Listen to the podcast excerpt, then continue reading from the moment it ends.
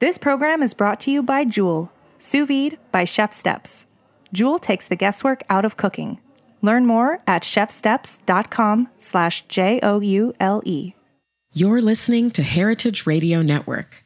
We're a member-supported food radio network broadcasting over 35 weekly shows live from Bushwick, Brooklyn. Join our hosts as they lead you through the world of craft brewing, behind the scenes of the restaurant industry, inside the battle over school food, and beyond. Find us at heritageradionetwork.org.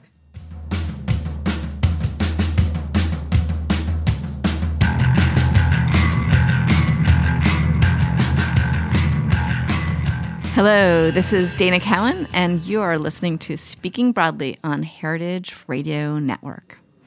On the show each week, I interview someone who inspires me and who I ask to share their successes and challenges on their way to accomplishing their dreams. Today's guest is someone who's incredibly accomplished and thoughtful as a storyteller, a chef, and she happens to also be a host on Heritage. Her show, of which she is the co the co-host, is called Why Food. And today she's going to teach us about why food for her and also something about VR and AR, which I you know, I studied what um, you've put down, and I can't wait to like hear more about it in person and share it with all the listeners because I think there's so much confusion out there. Um, she's fresh off a tour with her immersive dining experience called Asian in America. Welcome, Jenny Dorsey. Hi, thank you so much for having me. It's fun to be like a host, but on the other side, right? yes, I'm sitting in the guest chair instead of my host chair. It's You're like, sitting in the comfy chair. You're, it's, but it's not comfortable, right? And you're on top of a multicolored serape that hides like a broken down chair Yeah. with a bad foam. yeah, it's all smoke and mirrors. It's fine. because no one can see us. so I love that your the show that you do is called Why Food because when I took a something of a dive into your life and thinking, I realized that that question of why penetrates everything that you do, like challenging assumptions that people have about minorities, challenging questions that people have, or assumptions that people make about food, um, success, vulnerability. Everything that seems to come your way, you put under a microscope and ask that question, why? yeah. So I'm going to start with the biggest why, um, which is why food for you? Because I know that you uh, you went to business school, you went to Columbia Business School, and you decided not to do that, and you decided to veer into the path of food. And and food is really more of a, a, a practice for you. I mean, you could say that um, yes, you thought about food like eighty percent of the time, so you're like, okay, maybe that's what I should do, but you didn't really take it in the direction that so many people do when they decide that they think about food all the time and you know decide to you just to be a chef right so you worked at um, with Dominique Crenn, you worked at Atera, you worked in incredibly fancy high end restaurants, and that could be why food. Yep. But you really chose um, a different direction in food because it's an exploration of a why question for you. So Yeah. can you just talk a little bit about that?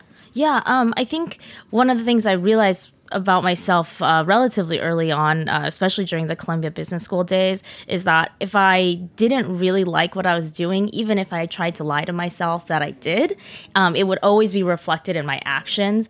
Um, things as small as like just showing up late to class every day. You know, it's like I can per- just be earlier. Like, of course, everyone's late once in a while, but like consistently being more tardy as the semester went on, it was just really a, a reflection of I just didn't want to go. And I, I started kind of seeing that in all aspects of my life um, at Columbia. And also just um, prior to that, I was a management consultant. So all aspects of my job, I, I didn't like talking to the clients. I didn't like the job I was doing. And I would see it manifest in, you know, bad punctuality and other things, but also in the way I treated myself. Um, I got into like a binge eating problem. I had to go to the hypnotherapist to try and get out of binge eating.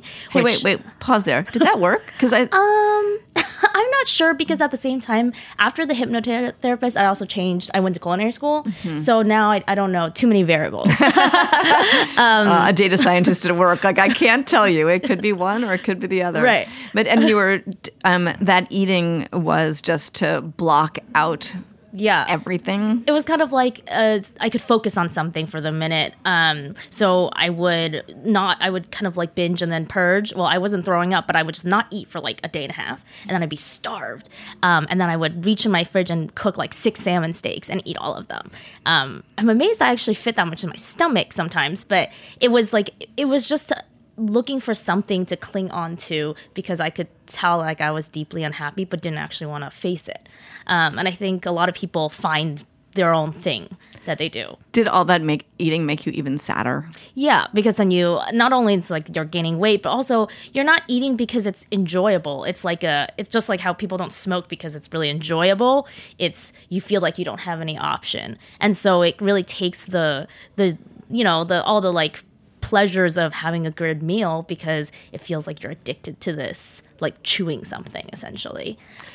That to me makes it even more interesting that you chose food as your medium because that version of it was not healthy or good for you, and then you, but you love food. Yeah. So I think realizing that like food is always this thing I had a bad relationship with, even though uh, by all accounts I loved it so much. Um, I, that had me a little bit re-examine like what what am I doing wrong with my life?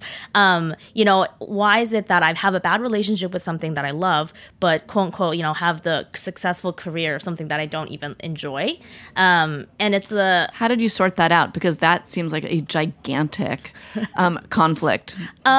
I th- well, part of it was simply waking up and being unhappy. I think that's a you know it doesn't take um, too long for you to like day after day you wake up and just feel this like malaise. Like you're like i don't want to be anywhere. I don't want to do anything. Like something is wrong and it's not just a little bit of like i'm having a bad week or something. Um, but also i think partially at some point like I realized that I was running away from myself a little bit. Like I I was in therapy and I was, you know, trying to examine other parts that were wrong with my life, like problems with my family and all of that. But I could tell every time my therapist was like, "Why don't you think about yourself?" I was like, "No, no, no, no, no." you know, like you and I think of enough of that at some point like maybe you don't want to do it with a therapist, but you can see quite starkly that there's issues with your internal self that you have to address some way or another. Um, for me, I like I wrote in a journal a little bit. I just kind of started spending a little bit more me time um, and realizing that as an introvert, I needed to stop being out so much because I think that clouded my judgment a lot and start just spending time like at home on a Friday night and just sit there and think, which sounds really fun. But um, Actually, sounds very hard because Yeah. the, the cultural pressure to go out and have a good time. But if that's not a good time for you, then it's actually not a good time. Exactly. And especially as a, I think in your 20s, and I mean, recently I read this book, um, Quiet by Susan Cain, which I, I wish I had read earlier. It's all about, you know, how introverts, you get stuck in an extroverted world, and then you feel like the things that you need to do to restore yourself and all of that are bad and you never do them and i think once i actually kind of took the step to take to just take some time for myself or you know turn down a few of those parties or whatever i was just turned 21 so you know i felt a lot of pressure to go out and drink but like after just saying no i started feeling a little bit more empowered and then i'm like well i could say no to that maybe i could do maybe i could do something else you know like little baby steps And then you did turn to food and you got a culinary degree. Mm-hmm. And you're not a fan of culinary degrees. Yeah, I have. I mean, I have a really hard time with culinary schools. Um, I was just at the Culinary Institute of America doing a demo, so you know, I I love them for many things, and then I, but I also see them as. Um, at least in their current state, I don't think that they're doing a service to the problems that we have in the food industry. One of them is that they're mostly for par- for profit, so it's really expensive, and the the realistic job prospects of a lot of people who go into culinary school are, you know, line cook and you're making what $15 an hour to start how are they ever going to pay off their loans? Um, my culinary school education was $30000 um, now it's gone up um, at the same culinary school i went to is $40000 that's insane you know? And um, it's it's supposed to be like a vocational school and yet it's being billed as essentially a liberal arts college. Um, i think there's just something reflexively wrong with that. Um, besides that i also find a lot of problems in the way the curriculum has been taught and not changed for years. Um, it's very very French focused, which like I you know I sometimes make fun of French cuisine, but it's like I have nothing against French cuisine, but it shouldn't be the only thing that's taught in culinary schools. And essentially the taught as the cuisine that usurps all the other gastronomic cuisines of the world. Um, it's the only techniques you learn. It's the only ingredients you know about. You know, to this day, I can tell you more about Normandy than I can tell you about most regions in China where I'm from. Which I mean, sure, maybe that's just not my focus, but it's like a little bit like I should at least have some idea on things, or at least maybe should be able to choose a path in culinary school and say, I want to learn more about X, Y, or Z. I think that's a great opportunity to um, reimagine. Uh, culinary education because if you think of the great food cultures of the world um, french is one of many, mm-hmm, right? Mm-hmm. So, like, I would love to learn about velveting, or I would love to learn about, uh, you know, t- tandoor, or I would love to learn about this vast variety of um, techniques. And at this point in our food culture, they all overlap. So, if you're, you know, if you decide to open up a Korean restaurant, um, you would do Korean crossed with all these things that have yep. been inputs into your mind to make this delicious. It's all about the food, right? You just want these tools to allow you to um, to explore and make them delicious. Yeah, and for I think you learn to appreciate them when they're presented to you, especially as a budding student, in like kind of you know in a grandiose way. When all of cuisines are kind of presented equally, you can you feel uh, like all of them are important, and so you can kind of feel like you can gravitate towards onto something naturally versus almost feeling like, oh, well, it's inferior if I pick this over the other. And some of your work has uh, revolved around this notion of um, minority and your feelings as a Chinese American, um, well, actually coming here from Shanghai, right? Mm-hmm. Um, so, what? How did you make? How did it make you feel, or why is uh, sort of cooking and minority sort of in conflict right now? Um, I think right now because there's so much interest in other cuisines or ethnic cuisines, we're seeing a, a huge rise in Asian food. I think was it last year that Food and Wine um, said like Filipino food is like the newest trend or something, um, and it's we're kind of at this crossroads where I think a lot of minority like this you know first or second generation minority children are starting to see this surge of mass popularity of their cuisines that they knew and loved growing up. But yet at the same time when they were growing up they were not cool and they were decidedly shameful or embarrassing or weird. And they're kind of grappling and starting to vocalize like how it feels to you know feel a little used like you're convenient um, if you're cool now. But when you aren't cool, like the fact that Filipino food in and of itself can be a trend is a little bit offensive.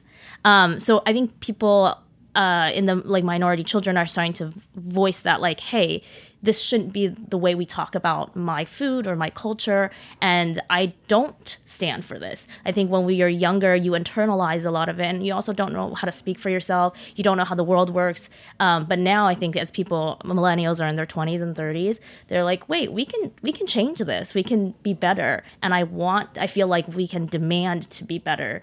Um, there is a little bit of a changing of the guard scenario. If you just look at the fact that um, Mike Bauer from SF Chronicle like retired retired and he's probably going to be taken over by a, a, female of color. Like that's you can start to see like the, you know things are changing and with that people are i think are just getting more empowered to like say something and speak their minds. Okay so let's talk about you because that was all like we and they and but in fact um, you know as part of what you create in the kitchen is commentary on um, the way that the assumptions that have been fed to people from kitchens in America. So for you, what is it that you're doing to challenge those assumptions and how did it make you feel when it was your food that people were co-opting is not the right word, but yeah. people would pigeonhole you and say, oh, well, these people who are coming out of cooking school, they can go work for Jean Georges. And you, why don't you work at this Chinese restaurant? Yeah. Or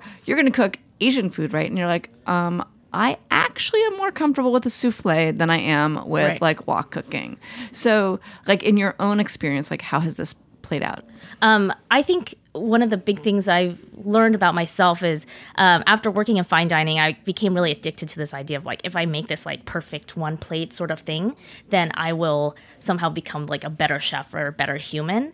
And through the process of learning more about my art, is like I think I actually feel the most represented in my food when it is kind of this like more food art commentary and when it's like deeply personal and has a specific topic that I want to talk about. So, for example, one of the dishes I created earlier this year and served is called um, That's Disgusting. It's part of the Privilege series, I've, I've been calling it, and it's served in a an actual like little metal lunchbox. And there's a little name tag on one side, and it has that like "Hello, my name is" tag, but the name is just it's called Disgusting, and like big capital letters. Um, and in the lunchbox itself is all these ingredients that used to be very uncool, you know, garlic chives or eel or um, uh, oysters, actually, as sweet potato, all that stuff, and then bugs. And now is kind of like hip and trendy. And it's almost, it's like this weird, like, well, you you not you in one particular person but many people felt um, in school that it was okay to you know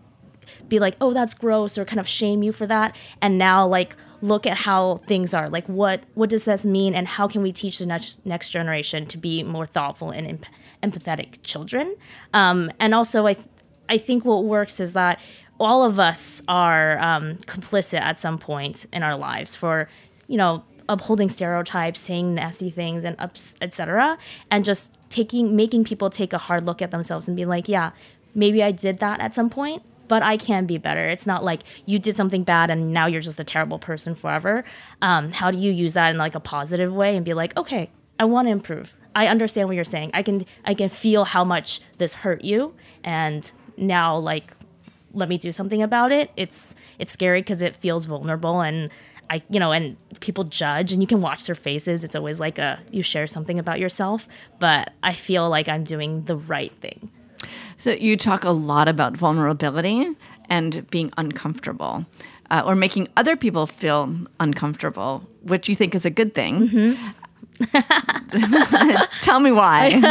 um, I think it's easy to be comfortable because you know we're always searching for like that stability in our lives that's kind of like what we're naturally like you know we're creatures of habit um, and it is really hard to get you to like see something differently um, unless you come out of that comfort zone. If you feel a little uncomfortable, I think that's when you start reevaluating some of the things that you beliefs that you might hold or things you might you know think or see about other people and i think a lot of times the uncomfort re- stems from the fact that you realize you might be wrong and we hate you know we hate being wrong um, i was just reading about how it's like you, uh, you will naturally start coming up with all these excuses as to like why your opinion isn't wrong, whether it's blaming it on other people, blaming on the circumstance, and all this stuff. And I think that's such a natural and interesting uh, human element. But at the same time, like, what can I do to try and break that cycle? I think about um, when I was young, my parents um, it's ironic, especially with the Asian American case in Harvard right now. They were very racist towards Black Americans. We lived in the Bronx, and I remember they would say all these things about their grocery stores and all this stuff, and I kind of like didn't even I never even reevaluated that until I was well into my 20s and was like working with black coworkers who were telling me about their growing up and the food deserts they lived in and I was like, wow, that was so insane. Like I didn't I felt so uncomfortable and I didn't say anything and I kind of went home and just felt guilty, but like it it spurred me to reevaluate some of the things in my past that I just kind of took as how the world is or assumed. Um, so yeah, overall, I think it's a good thing. It's the only way you're we're gonna like progress as people. And how have you made other people uncomfortable? I think um, the lunchbox just always makes people really uncomfortable because it's almost like realizing for the first time for, for many who might have grown up on like Lunchables or other like very acceptable lunches that it, when someone judges you before you've even opened your mouth, like you open the container and you see this judgment, it like it shocks you. It makes you feel awful. Um, so I, a, and you can't see, be, but she's smiling. it, it like, just makes you feel bad, and like, yeah. and you can see people's reactions. They like open the lunchbox and they're like, oh, you know, like this it's like a visceral reaction. Um, and I think that's great. Um, I also think that with the Asian in America series, where people are um, in headsets watching a, a, v, a virtual reality accompaniment, which we'll talk about in a little bit, Yes. because they can't escape the the headset. I mean, I guess they could take it off, but nobody does. They're like really in there, and they're listening to the narration, and they're listening to kind of the. That's a little bit of that pain, a little bit of that embarrassment, that shame. Like just in a very confined space in your mind. And I think it really makes them feel it, even if that particular memory might not be a one for one match with what they experienced. Um, it seems it seems very close, like literally close. Um, so yeah, I, I, think it just like re- makes people react in a very emotional way. So shame is another word that comes up a lot. It seems you've felt a lot of shame and you deal with a lot of shame and you want to get out of feeling all that shame, um, and that's part of the you know your the work that you do. Where where do you think that shame comes from? Like, do you have like a strong memory of being shamed beyond the lunchbox? Um, I think it's it's so much like the way I see shame is it's like a weird internal manifestation of like guilt and not feel and powerlessness. Um, and so the lunchbox, of course, but also just like little things that I'll hear, everything from um, food related things. Um, growing up, I went to a camp, uh, like a summer camp sort of thing, and I wrote like a, a, short essay about how I didn't know how to use chopsticks, so I, I grabbed um, or I didn't know how to, didn't know how to use a fork, so I was using chopsticks. So I got this piece of ham, and I didn't know what to do with it um, because you cut it. Yes. um, but usually, you know, with chopsticks, you're eating like out of a bowl. So I just, just stabbed it with this fork, and I was trying to kind of eat it. And the teacher, she was so offended. She runs over, she grabs it out of my hand, and she's waving it in the air so everyone can see for, for like first graders or something. I don't know how, how six, yeah. Um, and she's like, we don't eat like this, like kind of like you versus me, you know, we have manners kind of thing. Um, and shortly thereafter, I was eating a chocolate chip cookie um, that one of the other parents had brought in, and um, I was like chewing with my mouth open, which is very much like a Chinese thing as a sign of appreciation. And she's like, "That's disgusting! Like, why don't your parents teach you any manners?" And so I think a lot of like food related things definitely happened when I was younger, but as I've um, grown as a professional, like a lot of unfood related things as well being a woman kind of being shamed for you know being silent about especially with this me too movement where there were times where i felt uncomfortable but you feel like you couldn't say anything or even little passive aggressive things that um, other men have said to me because they're like, oh, we want, you know, you're young. What do you know? Especially in the very male dominated chef field. Um, and you feel ashamed as if like, I don't know what I'm talking about. Maybe I shouldn't even have had that opinion. I think there's still, as women, dealing with kind of like, at what point do you use that shame and be like, this is not uh, okay for me to internalize anymore? I should talk about it. I should, like, I shouldn't have to carry this around with me. And uh, vulnerability and emotion, which is so many of these things that we're talking about, is really the emotional impact of um, existing in this world in general, the food world in specific. And women are often criticized for being too emotional. Mm-hmm. And one of my favorite things that you said is like ambivalence is not a virtue, mm-hmm. right? Not being emotional actually is not something that we should aim for. Yeah. Although we're people in general, women's often are criticized um, for their emotions. So, what do you think the power of emotion is? I think um, twofold. One, if you are able to feel your emotions deeply, you better understand yourself. Like the problem what with um, what took me so long to even figure out I wanted to get into food is I was suppressing all of that emotion. I could feel it, like I don't like this, but I was so it was so far down because I wasn't letting myself really think about it because I was taught, especially in a business setting, like don't cry. Um, once I cried at work, and oh my god, I think I like all the consultants and my managers and the partners all pulled me aside at some point the next few days and was like, I'm just gonna give you some advice. Don't cry on the job like that. Like you know, like in the hallway, some sort of thing. And so I, it was like drilled in my head. You you don't show emotion, everything's fine. And so it took me a really long time to figure out what I didn't like. I stayed in a, a really shitty job, not my management consulting one, or ironically, after I left Columbia Business School, I went to a restaurant consulting gig and it was awful. And like I was miserable and I suppressed all of it because I was like, this is a good job. And finally one day it just broke and then I, I was like, I quit. Like, you know, and it shouldn't be like that. Like it I could have handled it much healthier if I had been more in tune with my emotions. Um, but I think also expressing your emotions outwardly is a good thing. Um, obviously, there's some contexts where it's like not great, but um, for the most part, I think if you can express your emotion to your employees, to your colleagues, then they feel that their emotions are valid too.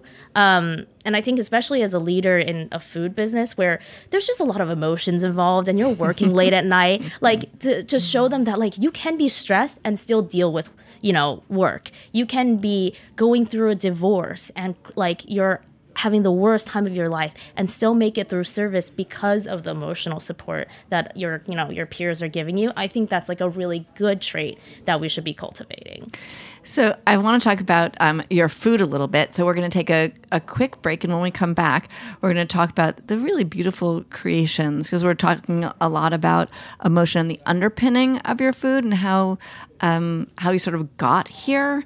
But when we come back, I want to talk about the, your beautiful plating and the concepts behind the dishes and the food that you've cooked and loved, and how you bring um, AR and VR to the table. So uh, we're going to take a quick break, and then we're going to be back with Jenny Dorsey.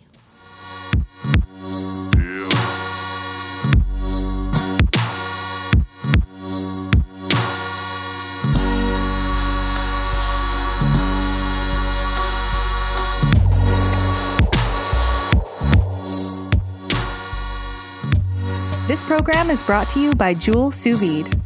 My name is Katie Mosman Wadler. I'm the executive director of HRN and a real life Joule user. I use Joule to help me host the most delicious dinner parties. When you cook with Joule, there's zero guesswork. So, steak, chicken, seafood, turkey, vegetables, and eggs all come out exactly the way you like them. The paired app is super intuitive and has a great visual doneness guide. Joule is awesome for prepping many perfect portions, making it easy to cook for a crowd, and it's hands free so you can focus on entertaining while Joule does the work. And pro tip Joule is also great for travel. I throw mine in my suitcase if I'm headed to a rental house with any kind of uncertain kitchen. From perfect steak to juicy, tender Thanksgiving turkey, Joule makes the best food you've ever tasted. Just be sure to save some room for mini jars of pumpkin pie. Joule, perfect food every time. To get yours, visit chefsteps.com slash Joule and use code HRN as in Heritage Radio Network to get $15 off for a limited time. That's chefsteps.com slash J O U L E, code HRN. Welcome back. This is Dana Cowan, your host on Speaking Broadly at Heritage Radio Network. And I have with me Jenny Dorsey, who is an extraordinary cook, storyteller, and really explores emotion in her food. And I just I want to hear more about your food. So so you know so so often um, I'm so captivated by the the person I forget the reason they're in the chair actually is food. Yeah. Uh, so you worked at a, a high end restaurants, and then you did Wednesdays, which is a, a pop up in your apartment with your husband, who I guess is a great mix- mixologist. um, bravo to him. Tell me what propelled you to do the the pop up, and just tell me about like how you conceptualize your dishes. Yeah. Um, so Wednesdays, uh, I started with my husband uh, in January 2014, which is the weirdest. It's like so many years now. But um, the idea was we don't really know much about the people um, that we're going to school with at the time.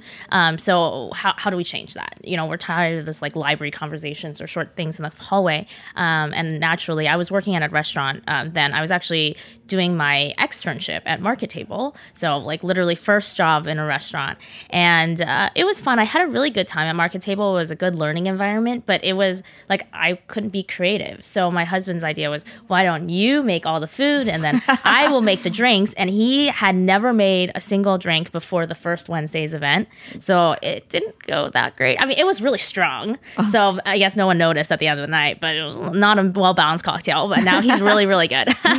um, and like I think there was just something in the air. Like when we first we had eight people over for dinner at our apartment. It was like a tiny little one bedroom in um, uh, in Chelsea. We just fit like an eight foot table in there. Everyone's like kind of crammed in. We had our lights on, like not romantic atmosphere at all. Um, but people were having like a well, we curated the audience a little bit, but people were having a really good time. Like people just they didn't know each other, um, but we had thought about who would like each other, and they were having like kind of deep diving into these conversations we didn't anticipate. And uh, we did a, a series of beta dinners for the first month, and by the end of the month, we had started getting people we didn't know um, through friends of friends or whatever, and we're like, hey, I think I think we're kind of onto something. And the next month, we started getting visitors from like Australia. Wow. And I was like, really? Like you have three days in New York? You decided to come here? It was like such a compliment. Um, but I think like I noticed that you know even if people didn't explicitly say it, they were looking for something. I think we all are looking for that connection, and um, I wanted to do that for them. Um, so Wednesdays eventually moved out of our home, thankfully, um, and to different venues. And so we've done events from as small as eight to as big as 100. But I think our sweet spot's kind of in that 30 to 40 range, um, where people can still be in smaller groups, um, usually tables of eight, um, and have a good conversation. And we can do you know interesting things where we make people for instance change, get up and change seats in the middle of the dinner or um, we'll use instead of using their names as name cards um, we'll actually ask them questions probing questions like uh, are you in the job that you want and if not how are you getting there and that's their name card so in order to find your seat you now know a little bit more about everyone else um, I love that. uh, which is fascinating. It's so fascinating what people write. Um, another one of the questions we always use is, uh, "What's your biggest failure, and how has it motivated you?" And you would be shocked at what people write, and the few people who say they've never failed. we, we like don't let them come because that's just not the right attitude but you know it's really it's just you get to know people like very immediately um, and i think that kind of makes it brings down the barriers and then people start uh, talking a lot more. Um, And, for you, is it about the food or is it about what you just said? It's actually about the connection and the revealing qualities of the people who actually, you know, that you have to be willing to go there to be at that table. yeah, I think it's it's like grown into. I used to think, you know. Because I never cooked for people like my food, just the act of me cooking at all was like so vulnerable. So I felt like it kind of went hand in hand. Um, but I, as I became more comfortable as with my food and as a chef, I realized a, a big part of why I started um, the studio is I felt like I wasn't actually hol- you know holding up my end of the bargain. Everyone, I wanted everyone else to come and be vulnerable, and I was making food that tasted good, but it was a little safe. Um, I was making food that like sometimes we would add a title that was a little different, but like it wasn't really pushing people's boundaries. I mean, sure, maybe they haven't had beef tongue before, but like just making someone eat offals is not mind bending stuff. Um, and you know, or we'll do stuff with bugs and that's a lot of fun. But like beyond the surface level, like how was I really getting them to uncover more about themselves and each other? And so um, at the beginning of this year, we had a, a pop up for 42 um, in Williamsburg. And I think that was like one of those, there's always like one moment where after the dinner, by all means, very successful dinner, I just looked at all the like empty plates and the food and the people and I was like this isn't this is this is not this is not right. You know, like something's wrong. We've grown our mail like by all means the press loved us and all this stuff, but something wasn't right. I thought like my food was not right, the drinks weren't right, like everything was everything was wrong. I think that was a little dramatic, but um and that really pushed me to be like what about my food do I actually want to express here? Like, what about what I'm thinking and what about vulnerability and all these topics that I care about should I be expressing through my food in a more clear and a more succinct way? Um, so, the rest of this year has really been like developing fewer dishes at a time. Um, sometimes I think I was just trying to churn out plates um, and really thinking about like layers of symbolism behind each ingredient or the techniques or really like, you know, taking the time to consider like should it be with this ingredient or perhaps I should present it in a different plating style or whatever it may be. And I think that has that has made me feel a, a lot better about my work but also I think that resonates with people who are coming um, to like Asian America for instance. They understand that everything it's not just about tasting good. It, everything should taste good but there's something more that they can find if they want to. So, talking about something more they could find brings us to the ARVR because you had people put on goggles. Yep. And you uh, had you were speaking in poetry. I don't know how you say that, but you were um, reading your own poems, and they were experiencing this dinner for themselves, which I thought was so interesting because, in fact, the notion of uh, some kind of AR through meal is something I don't like the idea of because I want to be there and have that conversation with somebody else. But I thought you made an extraordinary point about actually trying to have the opposite. Yeah. Right? To having a moment to yourself. Yep. And experiencing that meal. So, how did you first get involved in the augmented reality, virtual reality area? Um, so another one of those, I think, weird serendipitous moments. I was struggling with all of this, um, like what do I do with my life and my food? Um, and I went to acupuncture, and I literally I woke up in the acupuncture chair and I was like, I should do augmented and virtual reality. I have no idea where that came from. I had no idea what I was talking about. I ran home and I told my husband, and he was like, I have no idea what you're talking about. um, and I, I didn't really know how the pieces fit together. I just just was like, this is what I have to do. So I started talking to a lot of people um, in the AR VR world, just kind of like learning what was possible, what people were doing. At the uh, at the onset, I actually really wanted to do stuff more stuff with holograms and food, but the technology is really the technology is there if you have millions of dollars, which I do not have at my disposal. Um, so I walked back from that idea, and then I was like, what do I do? Is VR the right thing? I did kind of a basic 360 VR project in Nicaragua where we um, did a three course meal and drinks, and each of the courses had to do with like a agricultural staple, so like coffee. So you put on the headset, and then you you see the coffee cherries and then you see the workers picking them and all that stuff and that was fine but i just it was like I feel like I'm really not using this medium to the best it can be. Um, what is actually the point of this medium? Um, w- what makes this VR experience in this dining experience worthwhile and like special versus just kind of a shtick? Um, and I think with Asian in America, I, I've I feel really good in the fact that the VR experience was, you know, carefully thought out. I had a tilt brush artist draw all of how the dish actually comes together. What is a tilt brush artist? Oh, I'm sorry. So a tilt brush is um, a virtual reality drawing platform. So you can essentially draw in 3D space. So um, if you weren't just watching in a stationary position, which you are, and in the experience, so that people aren't walking around, but if you have like the regular. Uh, uh, like a six degrees of freedom headset. So a headset where you can actually move around in space. You could walk through a painting. So for instance, you see tilt brush artists recreating like um, Monet's or Starry Night, and you can actually walk through Starry Night and look at all the buildings um, and look at the sky and like be, get behind the moon.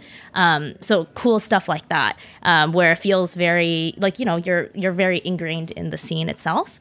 Did you work um, in order to create the experience that you had for the dinner? Did you work with an AR team? Like, how does that come together? Yeah, so um, I I started with this idea. I was like, I want a tilt brush artist to draw this um, these dishes and how it comes together, and I want to overlay audio on top of it. So I found the tilt brush artist first. Um, her name's Karen Vanderpool. She's in Texas. She's wonderful. Um, and then I was like, okay, Karen needs to be able to get her piece off of tilt brush into. Uh, Unity, which is a it's a it's an engine where you develop VR for um for for shortness sake, um and somehow add like an audio component to it. So I had a developer team go ahead and do that for her. Um, so basically pulling it off one platform and putting it into another and then compressing it down to a video file that could be played on the headsets or on YouTube and Vimeo. And then, how did you get the headsets? Like, it just seems like there's so many obstacles, but I think Yes. that. Um, I don't know. It seemed like a really cool thing to experiment with. So, Yeah. uh, how did you get the headsets? Um, so there's a lot of different headsets that we could uh, potentially use. Um, we're currently using the Oculus Go, which is an untethered. Uh, Three degrees of freedom headset where you can't move around in space, um, but you also don't have tons of wires coming off your head, so that's good.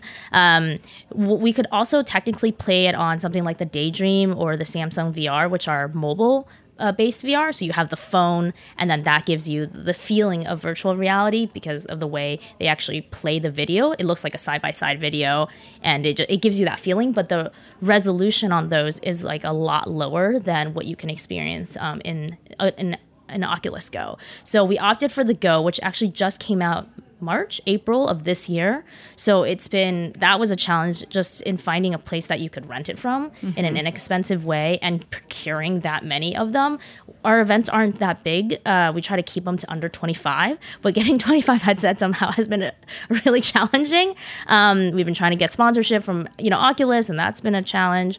Um, so yeah, there's definitely been like all these things along the way that have been really hard. At some point, we couldn't figure out how to render the tilt brush out of the platform and it was like crashing everyone's computer and i was this was like two weeks before the event. I was like almost in tears. I was like oh my god this is like this is not gonna work. And i got an email from my developer alan like one morning. I was like got it. And i was like oh my god. Yes, thank heavens. Um, so it's been yeah a lot of parts. What do you see as the future of vr and food? Um, i think realistically we're starting is as it gets less expensive to use the technology, the first thing that you're going to see is like entertainment stuff, especially sponsored entertainment, which I think we're already seeing especially like with alcohol. Um, so, for instance, I think I remember it was like Grey Goose or one of the vodka brands. They had like a VR experience that they had on like a little mobile trailer. Um, a couple other bars, one in Chicago, I believe, and one in London, also have a VR experience with a Scotch brand. I think both of them are Macallan, if I'm not mistaken.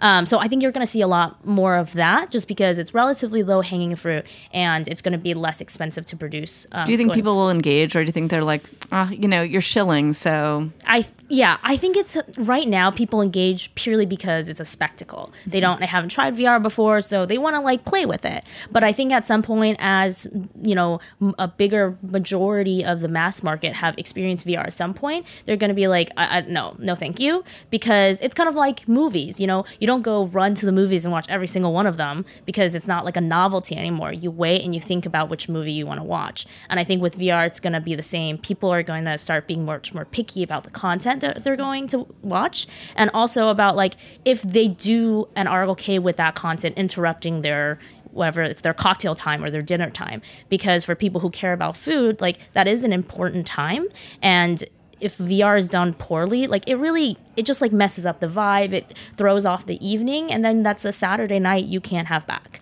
Um, I was wondering about that with your food and the, you know, you're serving food, but you're also serving content through the mm-hmm. VR.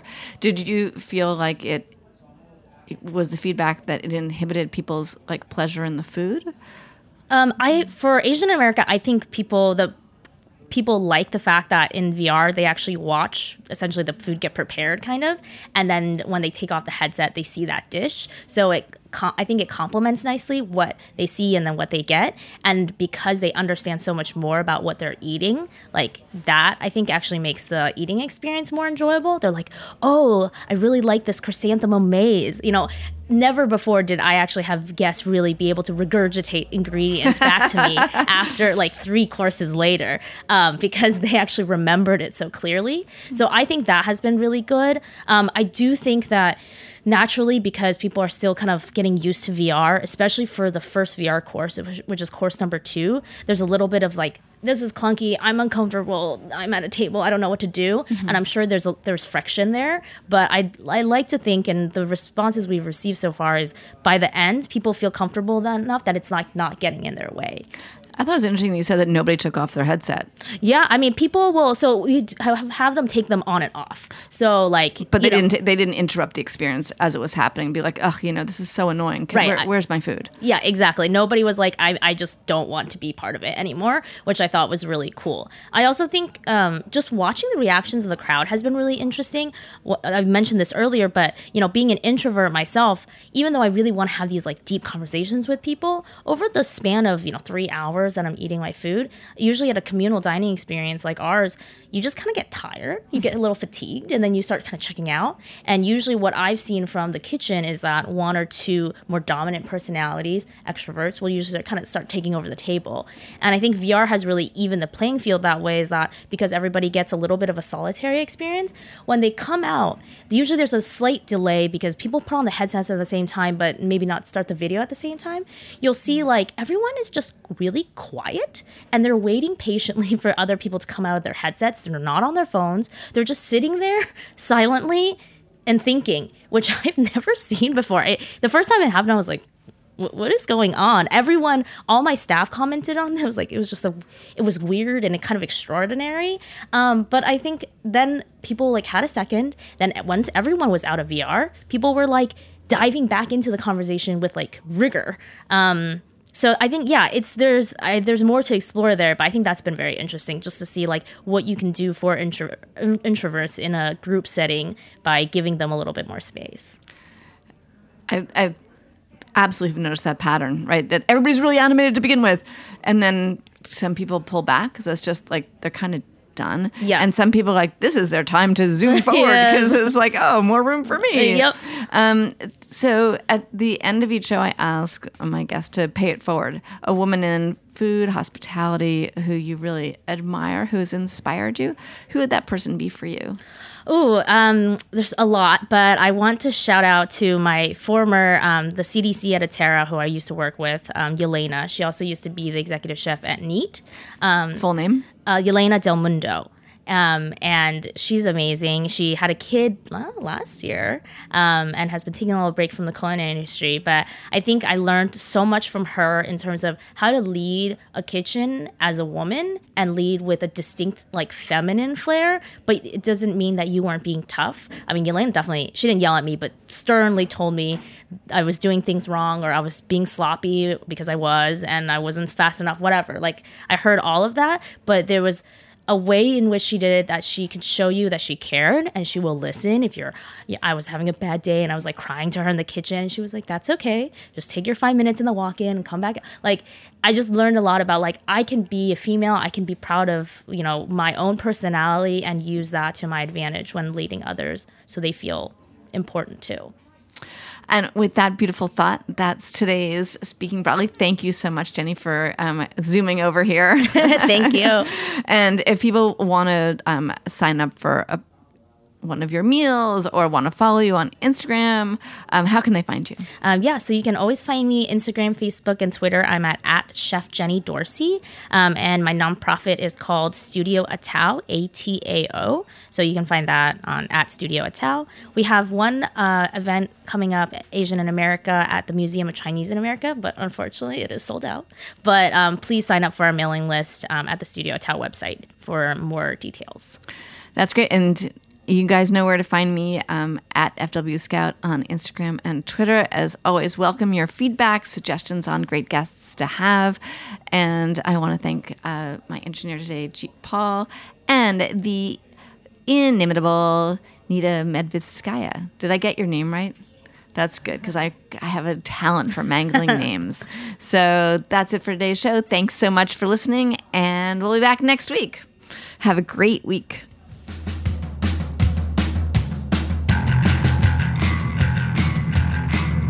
Thanks for listening to Heritage Radio Network, food radio supported by you. For our freshest content and to hear about exclusive events, subscribe to our newsletter. Enter your email at the bottom of our website, heritageradionetwork.org. Connect with us on Facebook, Instagram, and Twitter at heritage underscore radio. Heritage Radio Network is a nonprofit organization driving conversations to make the world a better, fairer, more delicious place and we couldn't do it without support from listeners like you. Want to be a part of the food world's most innovative community? Rate the shows you like, tell your friends, and please join our community by becoming a member. Just click on the beating heart at the top right of our homepage. Thanks for listening.